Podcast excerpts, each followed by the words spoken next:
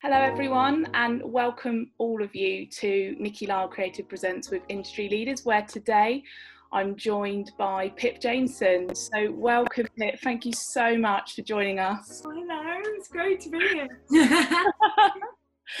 so, I know that most people that are here know you already, but would you mind just quickly giving us a quick introduction about yourself? Yeah, so um, yeah, Pip Jamieson. Um, I founded a platform called The Dots, which I guess we describe as sort of a, a, professional network for people who don't wear suits to work. Um, and yeah, I'm, I'm, I'm on lockdown in King's Cross right now, so I'm really blessed to be living on a houseboat. So yeah, this is uh, calling you from a houseboat and lots of Wi-Fi lines into houseboats. I hope nothing crashes. do you know, whenever I've kind of seen interviews you've had, Pip, it's always mentioned your houseboat. And then when I saw you, I was like, oh my God, of course, it's live for the houseboat. This is our first industry leaders uh, from one of those. But um, so could you start by um, giving us a bit of a background to your career and, and what the whole process to you then setting up the dots? Yeah, so um, I guess for for me, you kind of have to go back to the, right at the beginning, I guess. So um, I'm, I'm very dyslexic. Um, and I guess that kicked off when I was, I think I was around seven and I started falling behind really badly at school. And I think the reason I mention I'm dyslexic when I when I chat to people is sometimes I muddle words. So apologies for anyone listening if I don't pronounce a word correctly. It's actually because I hear slightly differently. Um, uh, but fun fact for anyone's listening, I don't know who, who's listening at the moment who's dyslexic, but 35% of entrepreneurs are dyslexic and 40% of self-made millionaires. So congratulations everyone, it's a superpower. Once you get over the reading and writing thing, it's. But I guess the reason I mention it is like, I, I really, I really struggled in school and um, when it when it came to sort of thinking about a career, to be honest, I was just trying to get through through school. And my my dad actually worked in the creative industries, so there was a sort of an expectation I go into the creative industries. And um, yeah, so my way of being a rebel is I ended up doing maths and economics at uni.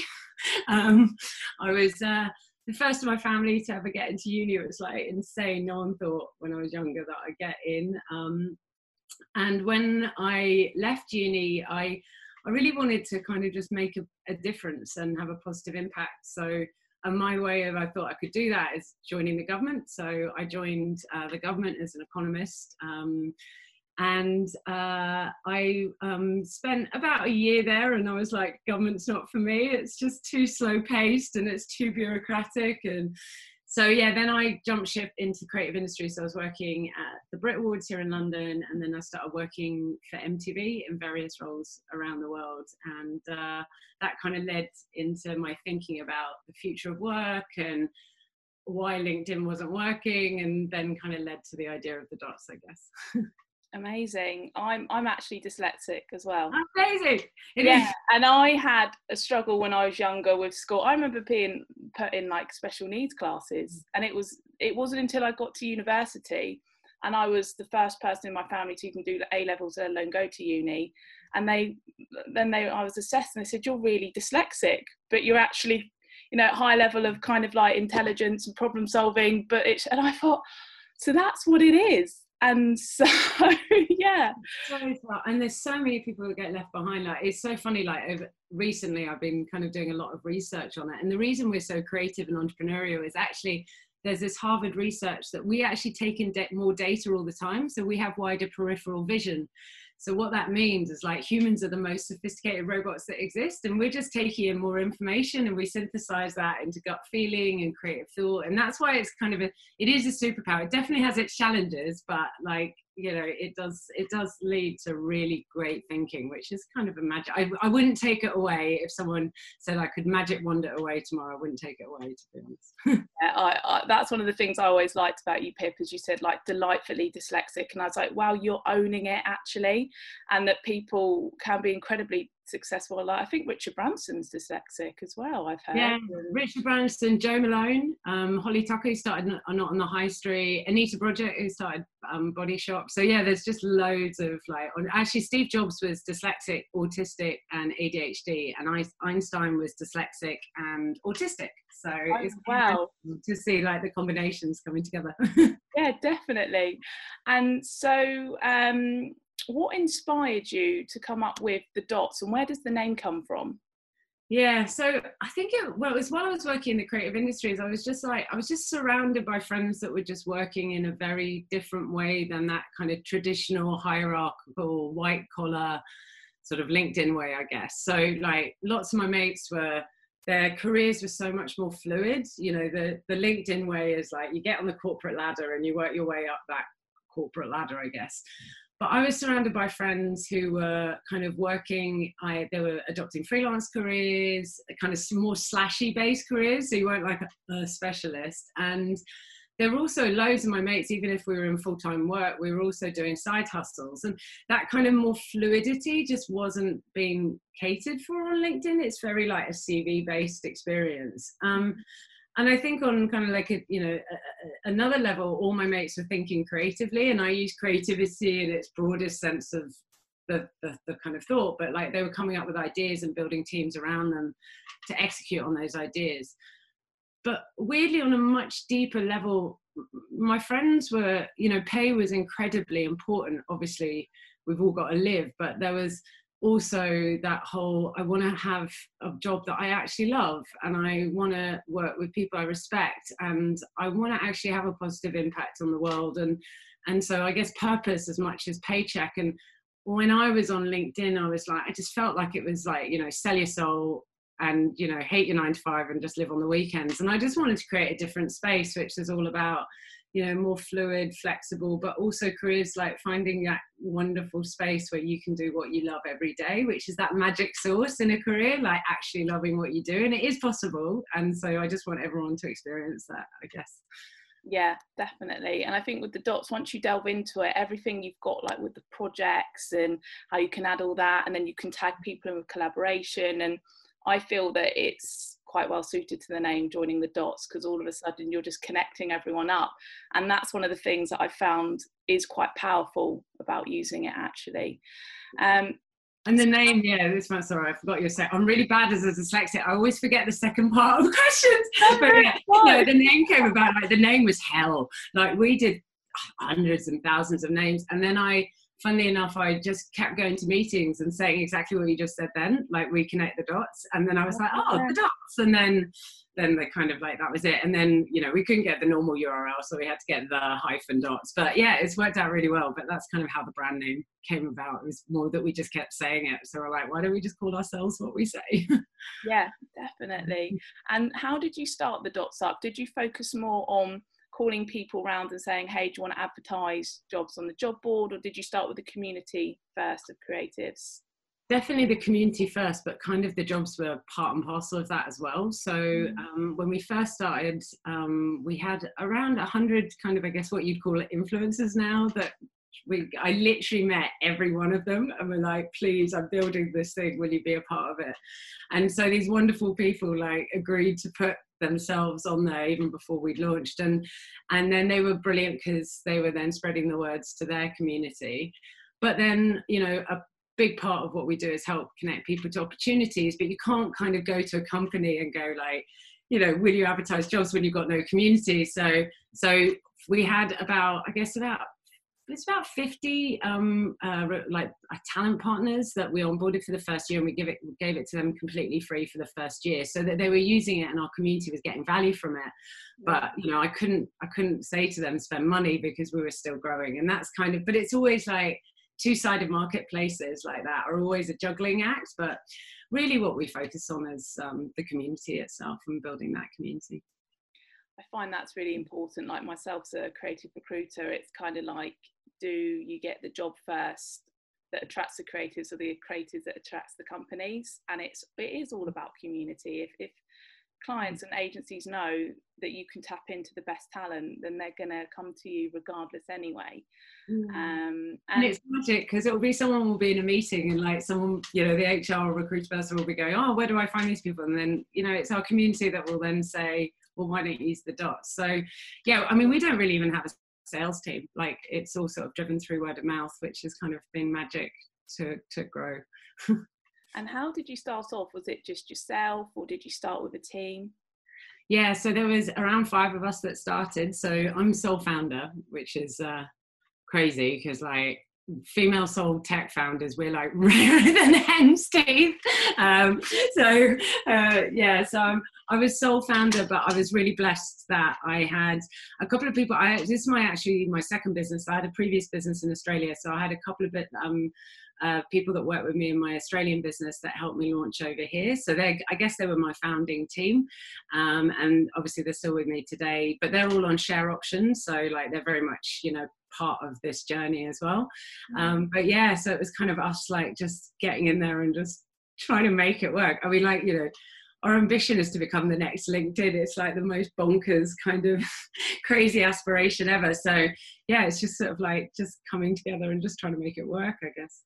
yeah, definitely. And and I've seen like so the Loop was in Australia and that was your first business. What's the Australian market like for creators compared to London or the UK? It's much smaller. Um, I mean, obviously Australia is a gorgeous gorgeous place to live. Um, it, I mean, what's amazing for anyone that's thinking of ever working there is that you know they really love European talent because you feel like Europe is ahead of the, the curve for them. So, but it is. It's a much. I mean, just to put it into context, there's only like I think it's like 300, 400,000 people that work in the creative industries in um, in Australia. But then here you're looking at, well, it depends what stats you look at, but it's like anywhere from one to three million, depending on what industry. So it's a much smaller market. But what I did like about it, and funny enough, I, I worked in New Zealand for a while, and what I loved about even more so in New Zealand is because it's quite isolated from places.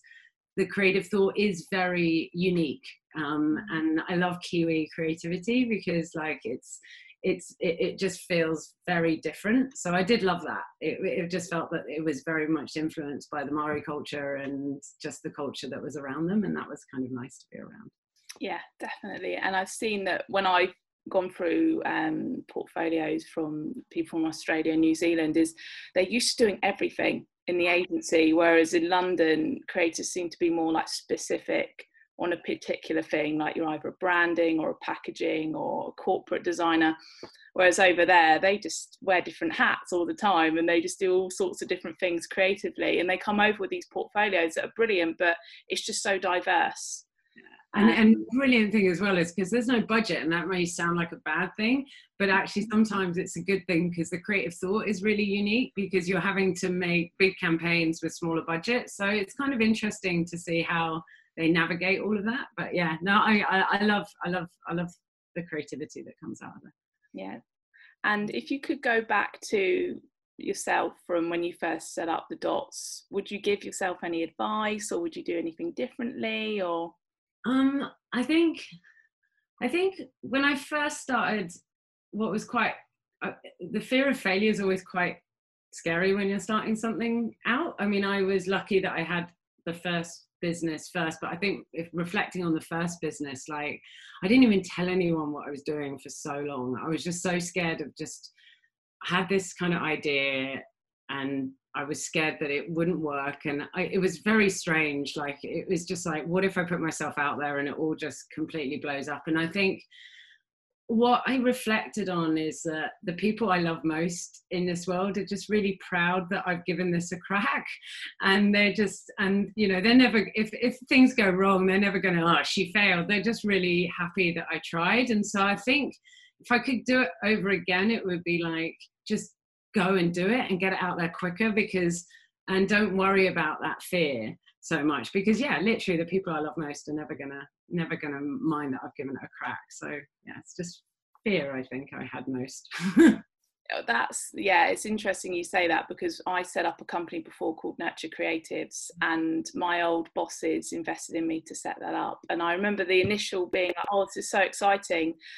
But then lying in bed and thinking oh my god the fear hit me that you just mentioned pip about i've just gone out there and said i think i can do this. What if i fail because it is the unknown. You don't know if you're going to make it work but you know in your gut you're going to give everything to make it work.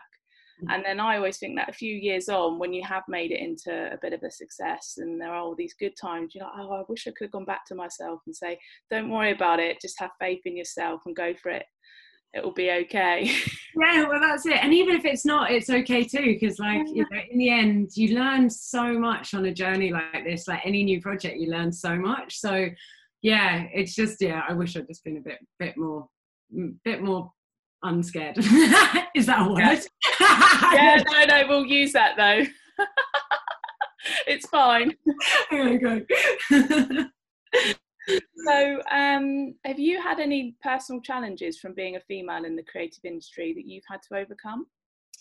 Um, yeah, I mean, I think everyone has. Um, I think probably more so in tech um, than because you know that's what I'm building. I think tech tech is it's just so undiverse it's insane. I mean just to put it into context only 9% of angel funding goes to female founders so that's the, the first kind of investment layer. And at the next layer which is kind of series a which we're at it's only 2.3% and so that's really tough and i've had really you know raising investment. I experienced some crazy things you know like you know investor meetings where you know, investors would just talk to my COO, who's a man and not me, and stuff like that. But weirdly, I sort of span it on its head a bit, and I just thought, well, that investor is just not a good person. Like there are lots of great male investors out there.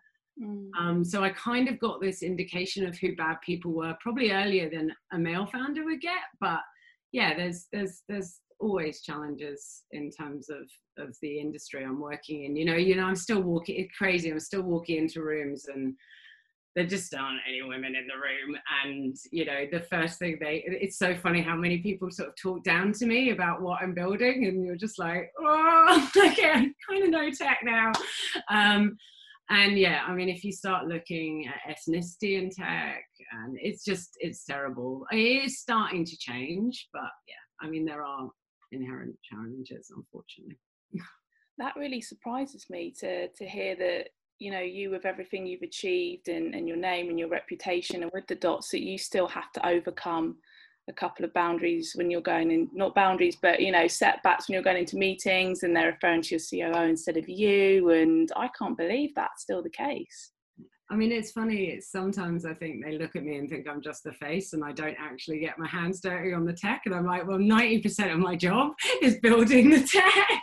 so it's just, it's just, um, it's just bias, you know. It's just a bias, and and the challenge is, is there's just there aren't very many senior women in tech, so it's just that bias is just being perpetuated. And I mean, it is changing, but ahead of me, like there's you know very few senior female tech leaders. Um, you know there's more at my level and now there's an amazing army coming through which is so exciting but it's it's just the bias that exists you know she's she's not, not doesn't really know the tech. She's obviously just the face. And I'm like mm, that's not actually the case.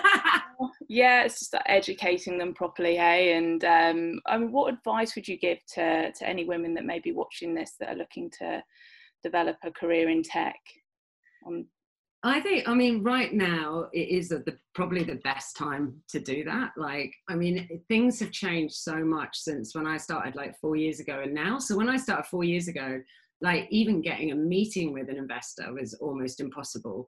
Um, now we're finding that investors are actually trying to look for deal flow that is diverse, which is really exciting. So it's kind of spinning on its head. So it's it is the best time than ever.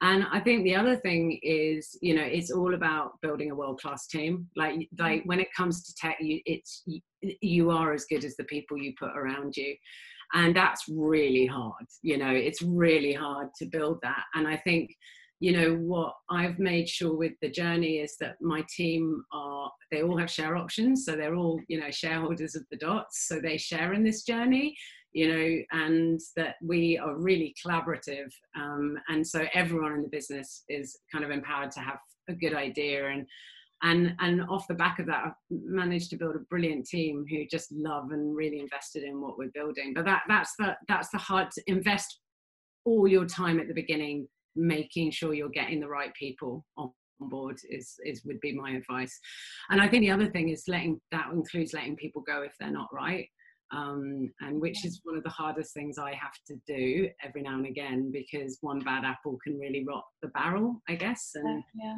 um, you know, one of our um, uh, values at the dots is positivity so people focused on solutions not problems because it just leads to a really productive collaborative work environment so i you know if someone's joined and i've made the wrong hiring decision and they're sort of they start playing politics and all of that like my job is to get them out there. Um, but but that's that's a skill i've had to learn because i'm i wasn't so good at that in the early days. Yeah oh, i couldn't agree with you more there pip. It is about building like a really good team that's gonna uh, buy into the vision and where you want to go and, and be a, a positive rather than a negative like of all these industry leaders events I've run where people have spoken about their teams, they just want that that positive um, influence. And like you say someone that doesn't play games of internal politics because it can really ruin a company especially where people spend so much time at their jobs as well away from their loved ones and, and working. You've got to make it the right environment for people to be inspired and also for people to fail i think the most like you know tech is like the dots is literally about you know thousands of experiments and most of which have failed. And so if politics set in and you start getting into that blame you don't build innovation. You know the whole point mm. is to come up with brilliant ideas and make sure we can test if they were good or bad. But you know as soon as you start getting into politics blame that's where like that creativity stops because people are too scared to make mistakes and actually mistakes are the best thing because that's when you learn how to improve things. So yeah it's just really got to be an environment where innovation flourishes i guess. Yeah 100% and so how many people are in your team at the moment? We're 22 so we're tiny. Oh. uh, it's so weird because i get all these emails with people like email if they think we're like you know not the size of Facebook, but we're bigger. Um, it's you know, it's so funny when I get media emails, so press inquiries, and people are like, can I speak to Pip? And I'm like, that email has just come into my inbox. so, yeah. um, small team, but I, I, love it. I love it. It's kind of like a family, and it's super efficient when it's smaller. Sometimes you can be more innovative when it's smaller. yeah, definitely. And so, how are you all finding working from home at the moment? Because you're usually based in Protein Studios, aren't you? Yeah, so we usually in Shoreditch. Um, do you know what? It's been, I mean, the team, we've always had really flexible working anyway. So the team often work remote. Um, you know, over half of my team are not British, so they'll work remotely when they go see their families and come back. So we were always really set up for remote work. So it's actually, it was a really smooth transition. I think the toughest bit has been, you know, the isolation, I guess. So we did something at the dots where we put together like a buddy system. So every week everyone gets a new buddy on the team and the buddies catch up for like a virtual lunch and coffee and that's been really that's been really good for morale because you don't feel like you're on your own. You're still getting that kind of bumping into someone at lunchtime sort of feel. Um, and that's probably been what's kept morale quite high through through this time is just having each other supporting each other which is the main thing. Yeah I, I do agree because when I now when I call people, half of the conversation is how are you doing? Gone are the days of just a quick phone call saying what's your availability like? It's like, well, how are you? And I've got to know creatives more in the last few months. I've known some of them for years. They've been my go-to freelancers, but I've really got to know the person actually, and um, that's been quite nice because we need that human contact. It's a human experience of what we're all going through right now and I think it's the loneliness of being isolated at home. And um, my team live alone, and so that's been really tough. And you know, we've got we've got baby dots, so people got kids as well. But actually, what I love about that is the kids have started meeting each other on Zoom. So it's oh, suddenly you've got these kids who are interacting in the background. So, so yeah, it's just definitely plus and minuses, but it's almost made the team closer. I think it's that whole real deep relationships you build when it's a one-to-one chat, and not just a group lunch, if you know what I mean. So yeah, And so I want to talk a bit more about like the functionality of the dots because there's loads of really cool things that you could do on there. And I myself just started exploring more like adding projects on there and how you can tie people into those and all the rest of it. Anyone that's watching today, what are the key functions that they should be using and engaging with on the dots that's going to help?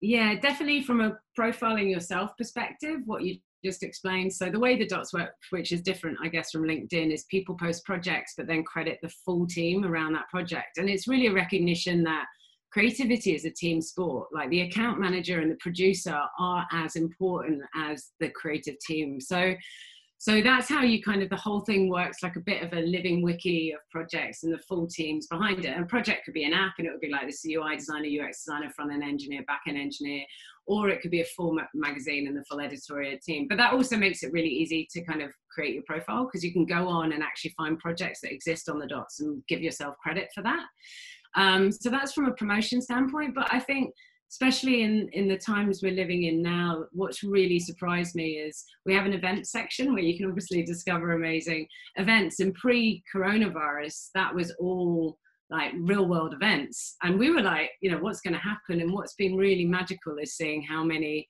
virtual events, brilliant virtual events have kind of come out and loads of upskilling events. You know, lots of our community have been furloughed or sadly some let go as well and they're using this opportunity to upskill so that's been really interesting to watch and what i love about virtual events is they're more accessible because like before this a lot of the events on the dots are very london specific but our community is everywhere. And so i've loved how now it's just anyone anywhere can be part of that community.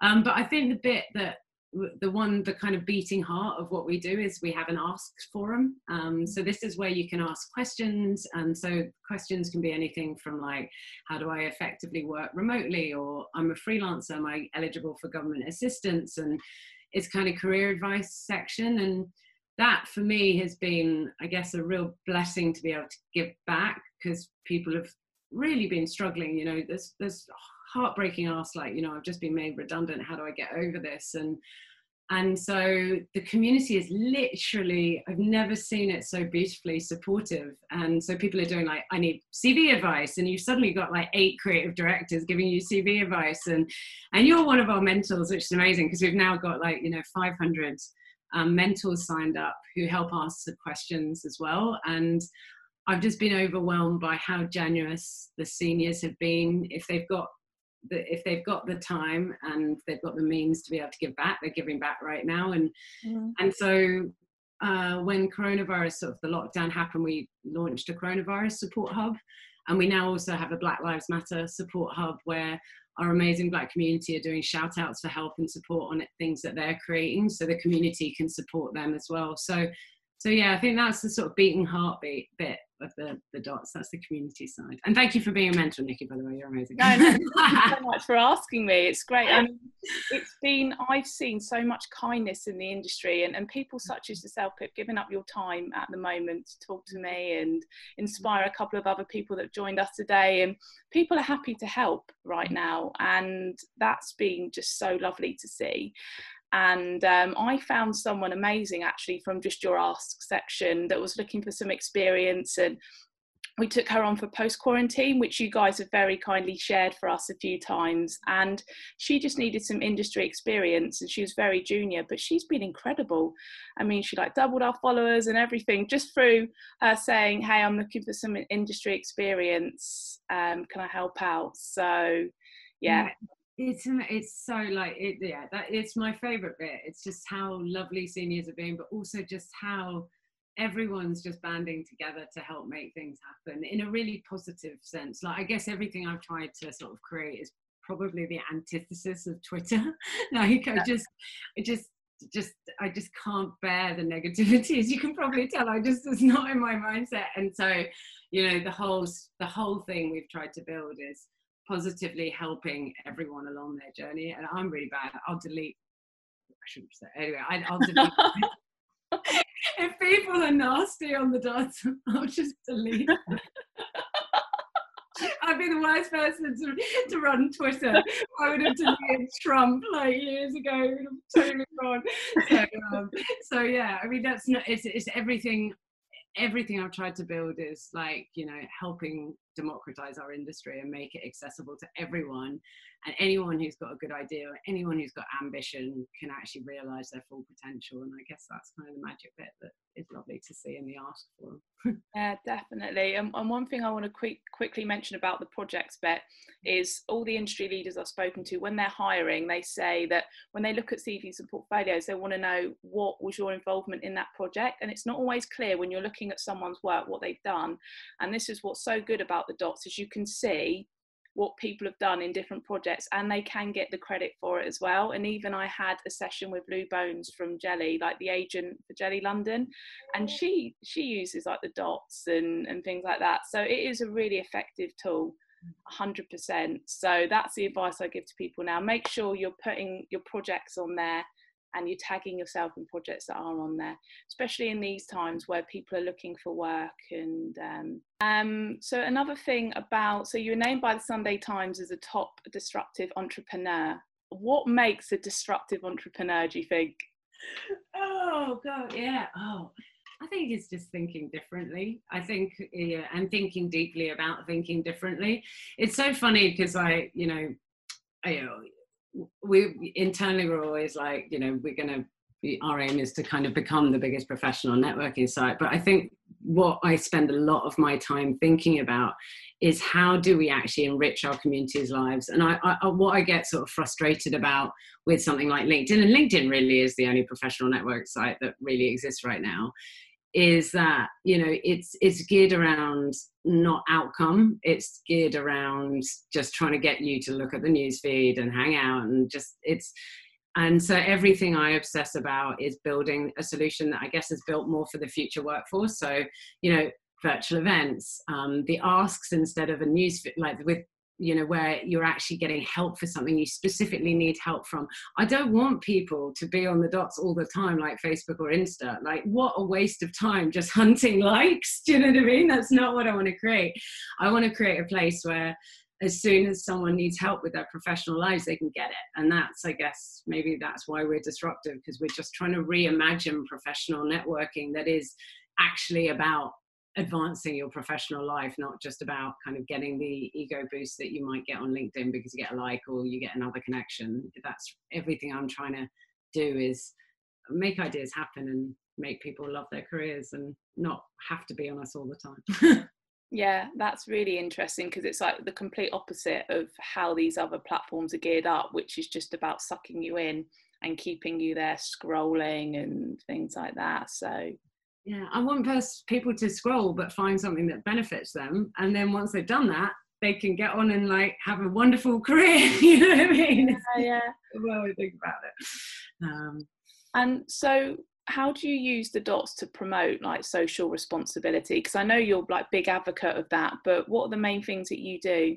So a couple of things. I mean, we have an in-house curation team that go through the site. Um, so what really bothers me about tech is algorithm bias that exists. So, what I mean by that is, you know, places like Twitter or Instagram, the algorithms are very biased. And so, you know, you get a lot of hate speech on Twitter because that's what causes debate and gets people engaged with the platform. And so, everything we try and do is sort of, I guess, thinking differently and doing it the opposite.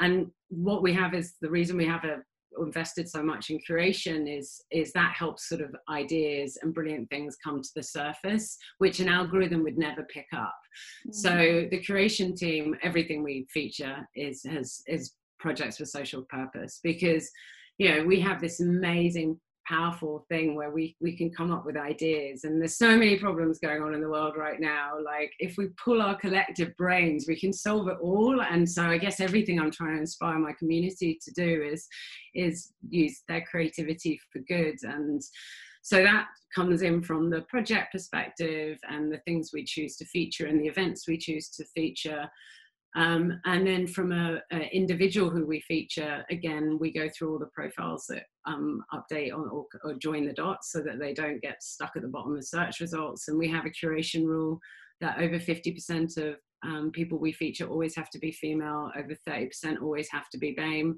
and what the power of that you know, from an algorithm perspective is that then the networks they build will come higher in, in search result and it's funny because it's you know our community and i love men for any man that's listening on the call but um yeah our community is now 68% female uh, 31% BAME, 16% LGBT, but we also do a lot of work helping support socioeconomic movement, neurodiverse talent, disabled talent, and that's that's really driven by curation and also removing bad things that happen algorithms. So, for example, on LinkedIn, where you went to uni, will boost you in an algorithm. So if you went to Oxford and you didn't go to uni, you're going to go higher in search results because you went to Oxford. We've completely removed educational background in our search score completely because you should be judged on what you create, not your not your educational background. And mm-hmm. and so yeah, it's always thinking about our algorithm and how we can actually skew it for positivity, not for negativity, I guess. Yeah, that's fascinating because I know you have your curate section, but I didn't. I know that you've got a team. Your team are lovely. If ever I've spoken to them, they're super, super helpful. Um, but that's what you're doing is trying to actually boost certain individuals up that might get lost in the algorithms. Individuals and projects with heart. So, and all of that then feeds in into the algorithm and the communities they build. So, any individual we feature on the dots, the communities they start building, it has a knock-on effect to them. So that just helps it become a more diverse, positive, and I guess you know inclusive platform. Yeah, and that's so. Is that something you've always personally felt that you want to be a driving force behind with the dots? Yeah, I mean, my dyslexia was sort of such a sort of seminal moment, I guess, in my my life. I, you know, I I really struggled, and I was I was a very lucky one. So um, just to put into context, I mean, I, I, you know it's the 80s when my dyslexia was diagnosed, which is really no one knew about dyslexia there, and it was only because my mum actually was working for a charity um, uh, called the Kids on the Block, where she used to do educational puppet shows on disabilities. And so she used to go into primary schools and do these uh, um, puppet shows about teaching kids that um, and she specifically looked after cerebral palsy, that someone with cerebral palsy, it may be a physical challenge, but they're just like you. And it was while she was working at this charity, she heard about this thing called dyslexia. And I think I always reflect that, you know, for every one of me, there's tens of thousands, hundreds of thousands we left behind who didn't reach their full potential. And what we've squandered so much amazing talent through people not being supported and not allowing, I guess, having a democratic industry.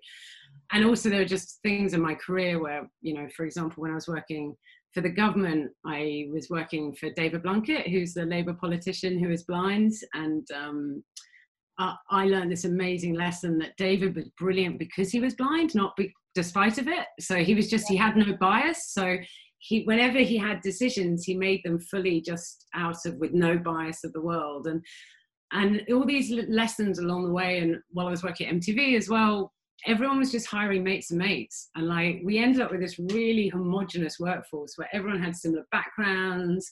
We just didn't have this fresh and you know and if we wanted to build products for everyone we need teams that reflect everyone and so I guess all of that, it just frustrated me. And I'm one of these people that if something frustrates me, I just want to build a solution to counteract it. And, uh, and LinkedIn does the opposite. It's so biased at everything. I was like, I just, yeah, I want to make sure that anyone who has potential can realize that potential. Um, because I was had a privilege to be able to do because I got diagnosed quite young. So, yeah. Sorry, I just went on and on. I'm finding something so similar with what I I'm the same. Like if I find a problem for my own like dyslexia and struggles I've had to overcome, I'm always thinking of solutions. Even when I speak to like the team I work with, and they're like, you need to focus sometimes but there's all these things that i think about all the time from people that might be disadvantaged and how can i help and what support systems can we put in place. It's like one day i'll get to that thing and then that thing and then that thing. Um, but no that's so interesting. Um, funny um, that's a key trait of dyslexia as well. They say um, dyslexic are more empathetic. So we hire we i don't know if you know this but apparently it might be because when we were young we were we were always the outsider, so we empathise with anyone else. Um, so it's it's in, so it's basically we over-index on empathy, um, which I'm again I'm never going to take away my dyslexia. no, no, I wouldn't change it either. I really wouldn't. And this is um, I love the fact that with education, it's something that you don't put an emphasis on because when I speak to agencies all the time about hiring talent, it's all about the portfolio, it's all about the work and the projects. And people might be interested if someone's at junior level where they study, but that's not the key decision making thing. You know, when they're actually taking someone on, it's all about the work and the craft and the ideas and the creativity and and not where they've been, but where they could go, where they look like they're going. And that's especially for creative industry yeah yeah and in the end like different experiences is what makes creative thinking unique so like you know if we're all from from the same blooming universities it's just going to just be awful output because like that's where the magic comes together is different ideas and different experiences and so yeah no it's uh it's definitely i think it you know it's definitely a strength uh, our differences are our strengths when it comes to creativity definitely. Yeah and so most like creatives are dyslexic anyway aren't they? So uh, and one thing i like cindy gallop says with people with disabilities they learn how to life hack actually so, so how do you predict like the post lockdown world is going to look? It's just accelerated the future really. I mean I, you know we've kind of moved into 2025 before 2025 was here. Um, what I'm, and I'm always focusing on the positives, not the negatives, but what I'm really excited about is I think flexible working is here to stay and remote working. Um, and I think that is wonderful um, for families. And I think that's wonderful for mums and dads. And I think that's wonderful for anyone who doesn't now live in London. It will make the industry a lot more accessible. You know, some like Twitter now, they've said they're remote first. So if you want to work at Twitter, you can work remote forever. You don't have to go back to the office. They will have an office if you want it. So I get really excited about that because I think that makes it accessible to everyone. You no longer have to have the privilege of living in London. Um, and you know I, I, I hope it remains but this this this spirit of supporting each other i really i really hope that that sustains. Um, i think you know people have gone from thinking about i to we and that is just going to make a much more collaborative and kinder environment. Um, i think the black lives movement has been so imp- important to actually reset companies as well and i I think anything anyone can do to support and keep making sure that this doesn't fall off the agenda is so important. Companies have to relook at everything they're doing internally, and I really want that to stay. And from an environmental standpoint, you know, I live on a, I live on the boat, and we've got the canal there. There's like fish; they're like this big. I've never seen fish in the canal, so I'm desperate.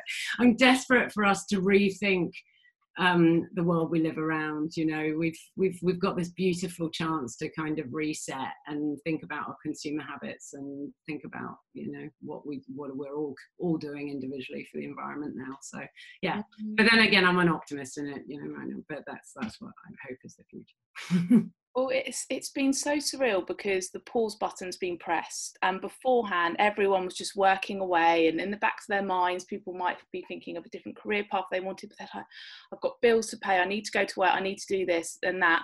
And the pause button uh, has been pressed now, and you've fallen into your life. And it mm-hmm. might be that as they say, we're in the same storm but different boats. You, it may have been paused with someone you're happy to be paused with, or you're not. Um, and we've had to make do with our situations. And for some people, it's been much easier than others. Um, but with this chance to actually have a good think about our lives and where we want to go after this, it's been quite like spiritual in a way for a lot of people, I think. Mm-hmm. Purpose. Purpose is what I keep hearing all the time, Pip, that people are saying about how they're going to live their lives after this when they get it back again. I'm so excited when I see like, you know, people who've had that idea for a business and they've gone, well, sod it, this is the best time to do it. Or, you know, and it's just, yeah, there's going to be such a, a reset. I think some companies are going to really struggle getting talent back in once things kick off again because yeah i mean it, we have one life you know we we you can live more frugally um, and why don't we just try and be happy with our lives and our careers and so i hope that that that will that will probably reset for, for, for forever i guess. And i'm predicting because my whole strapline is creative recruitment with conscience and i only work with agencies i want to work with and when i find a creative at home it makes my life easier if they're really happy and they flourish and they stay for a long time etc so that's all i focus on. Mm-hmm. and i think you're right that certain companies that aren't aligning with people's ethics they're going to really struggle to hire talent because i think we've got a different type of people at the moment with our whole mindset and and stuff. It's going to be tough because right now a lot of people are out of work and they're probably going to be grabbing what they can for now i would imagine.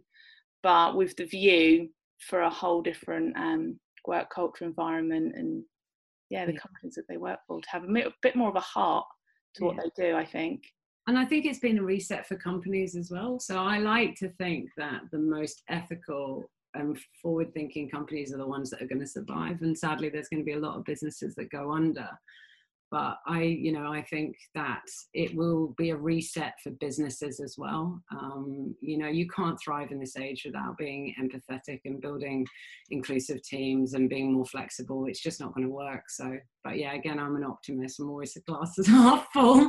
Yeah it's the best way to be. So someone's asked said that they've been out of work for over a year and would love some honest brutal cv advice. How do i go about finding these mentors on the dots Ah, easy, really easy. So go to um, our ask sec- section. So if you go to the dots and then go to kind of explore and then go to asks, and then literally you ask a question going, I would exactly what the way you termed it just then was absolutely perfect, by the way.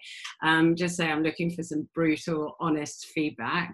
Um, put that up. And then when you post it, the key to it is tagging the relevant profession So, for example, if you're trying to get it in front of um, uh, creative directors, tag creative directors. If you're in engineering, for example, and you're trying to get it in front of CTOs, then uh, tag CTOs. And then what that does is that will then feed out to relevant people across the platform. Um, and when I do the mentor um, email that goes out to all our mentors, we always have a link to the where all the CV requests are and portfolio requests. And people are just so, so generous with their time. So yeah, super easy to do. And the way you asked it was absolutely perfect. You touched on this at the start, but any tips on how to combat the negative thoughts you may get when starting a business on failing, not getting any work and comparing yourself to others? To maintain my mental health, I just stopped comparing myself to others. I actually don't even look at competitor sites. I just can't because it just fogs my brain and the vision for where I want to take the dots. So weirdly, I mean, obviously my team look at competitors, but um, so weirdly, I, I do that. Um, I think a big part of every time I've gone through something really awful, and there's been lots of, I mean, starting a business is literally highs and lows. That's it's a roller coaster ride, and I think um, the key is perseverance. Um, I've learned like actually probably the most important skill a founder has is persevering through the hard times, but also learning from the hard times. And so I changed my mentality when something when I made a massive mistake or I did something wrong.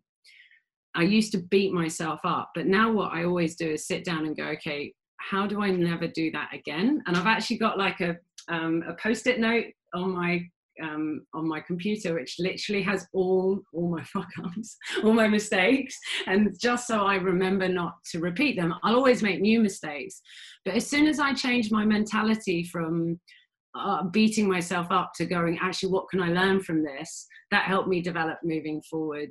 Um, and I think the other really important thing is mentors. So I have like a big portfolio of mentors um, for loads of different disciplines, and that's kind of really helped having. Met, you should never take what mentors say as gospel. You know best about your business, but mentors are great for kind of chatting things through and giving you a new perspective on things. So yeah, mentors are wonderful, and there's so many great mentor organizations for startups. Actually, just drop me a note on the dots. I always get back to every message, so I'll send you links to this like kind of startup mentor networks that exist. Well, that would be really, really useful. Um, so, any tips on how to connect and collaborate successfully on the dots? Yeah, I think the most genuine connections made are through the Ask Forum. And that's because it's also topic based. So you'll find people that are chatting about things that are of interest to you.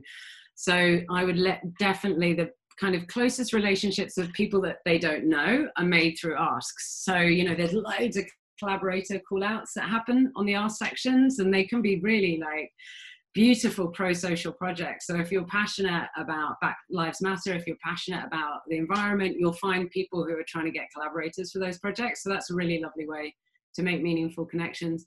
But I think it's really important when you're on the dots also to connect with the people you know, because that will help recommend other good people to connect with as well. So um, those are the kind of two tips, I guess. And um, is it better to have a tiny portfolio or wait until you have more projects to showcase on the dots? So we do in pre-coronavirus. We used to do these portfolio masterclasses, where um, which were uh, live events with companies where they'd review portfolios. Hopefully, we get to start them up again soon. But um, the one thing someone once said to me is like the average quality of your portfolio is brought down by the worst project in it. Yeah. So for me, I've always been less is more. Um, don't just it's yeah, don't just put loads of projects. But Nikki, you know this as well. What's your advice? Yeah, I, I do agree with you there that it's better to have only have work that you're proud of because all these industry leaders discussions, um, and they're on YouTube as well, guys. If anyone wants to look back on those, and but a lot of them say don't ever put anything in there that you're not proud of Mm. just to make your portfolio look like it's got more projects because they'll point it out uh, the interviewer will and then if people say mm, no i'm not too proud of that like, just don't have it in there so it's all about like quality over quantity every time and start showing off some of your work because even if you've just got one or two projects but they're amazing it's better having them on there than being shy thinking you don't have enough also creatives obsess over the amount of pages and the amount of projects they should have. So i've interviewed now people from design studio rosie lee um, becky from VaynerMedia and they've all said um, don't worry about pages. Everyone needs to obsess over this number of pages you have to have a number of projects. It's not about that. Nobody cares. Okay? It's just all about the work itself and, and actually, if you post it on the ask section as well, you'll get honest feedback from the community if you put it up as an ask. And I think the other interesting thing I saw in our masterclasses is if I went up to someone afterwards, um, uh, one of the kind of so we the way it would work is you'd have like 10 mentors and then 30 people attending and it'd be a bit more like speed recruitment than a, a, a crit really um, but whenever i asked the mentors who stuck out it's amazing how many um, always point to the person who's worked on a project with social heart. And I, it's, it's so fascinating because I think a lot of seniors are so um, frustrated with what's going on in the world and they want to make a difference. And so, yeah, just work on passion projects of problems you see in the world, and that will actually stick in the mind of, of, of um, hirers as well. So. Yeah i've always been a big advocate for like side hustles and um, passion projects and it's always worth people having something of that and it's of interest to the person interviewing as well because they're not just wanting to know what's the commercial work you've had to produce that's the bread and butter that pays those agencies bills you know what do you want to do? What excites you? And and that's where the interest is. Um, so next question is i'm super new to the uk and moved before covid hit. I was freelancing before that in amsterdam. I'm on the dots but a bit confused as to how i can reach people on it. Not sure how the algorithm works and how can i uh, find creative recruiters or new clients. Would love some insight on that. Thanks a lot Oh. So, um, in terms of creative recruiters, if you go to people um, in the main navigation, and literally you can put in recruiter, HR manager, talent manager, you'll get a list of all of the recruiters in, on the dots. So, literally, you can just connect with everyone um, so that's the best way to connect with them but again it, it's it's the asks i think you know it's all about genuine genuine connections these days. Um, you know, Nikki said that she someone put up a thing saying, um, what what was the ask that someone put up that you spotted? What did it say? Um, they didn't have any industry experience in that area, but they just wanted a bit of kind of social media management experience. So um, we had them work on like post quarantine. Yeah, amazing. And um, yeah, and she was absolutely incredible.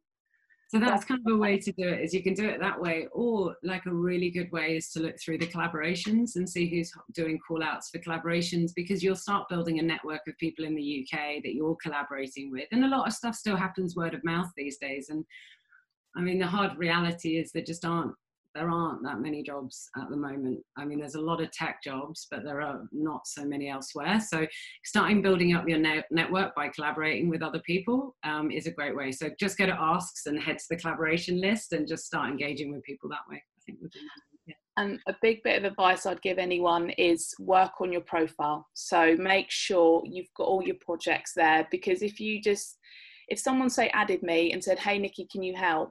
And I looked on their profile and there was nothing there, I don't know how I can help this individual. And with all the will in the world of wanting to, it's the advice that I always give is don't make someone work to find you work. Make it easy. Have all your projects there all the information and then instantly they can think oh so and so would be great there or great there. But if they don't have that as a starting point it's really hard for people to know how they can help you out in the first place 100% nikki i need to like take you everywhere with me to talk.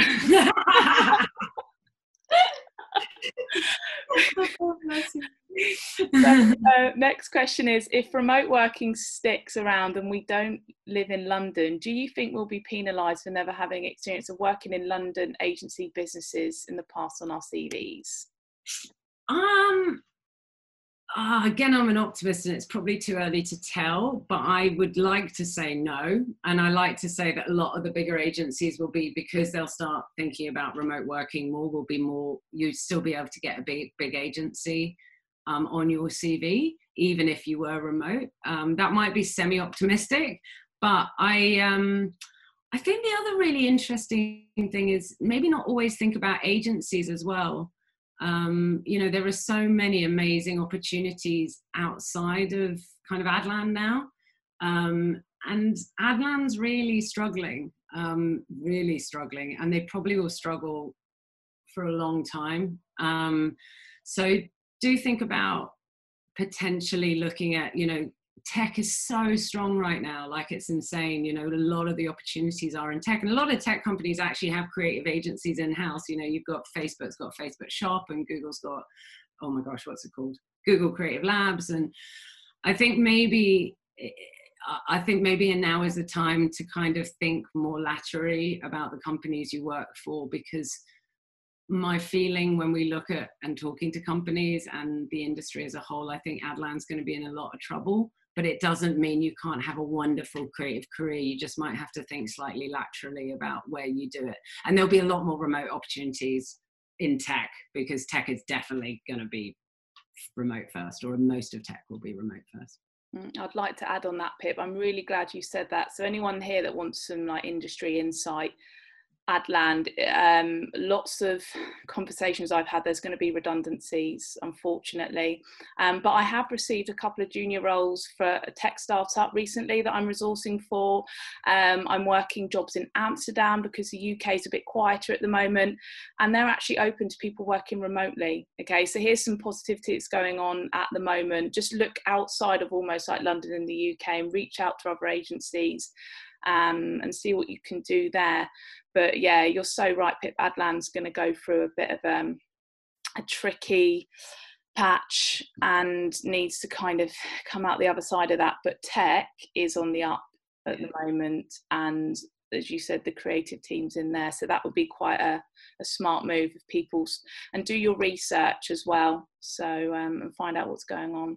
And what I'm really excited about is tech has finally realised how valuable creative is.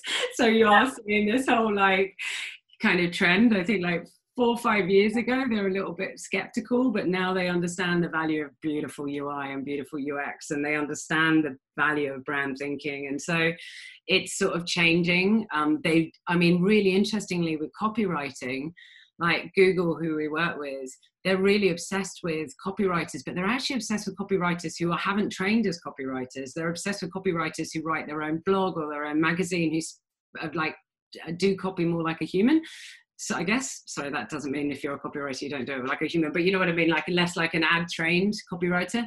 So it's really interesting. I, yeah, there's a lot, a lot of opportunities in tech, and yeah, I mean it's really when we look at our stats on the dots, you know, there's very few graphic design roles, but there's loads of UI roles. So if there is there if there is an opportunity for you to reskill slightly, um, then you know thinking about the tech side of what you do is always a massive benefit yeah definitely so i'll wrap this up pip because i know you've um, probably got to get on. But thank you so much for your time. I really, really appreciate it and all the advice that you've shared with us today. And I hope you all found it useful and that joined us. Thanks for tuning in.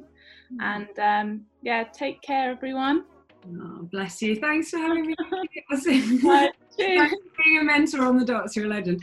No, no worries. Thanks for asking. uh, speak to you soon. Bye bye.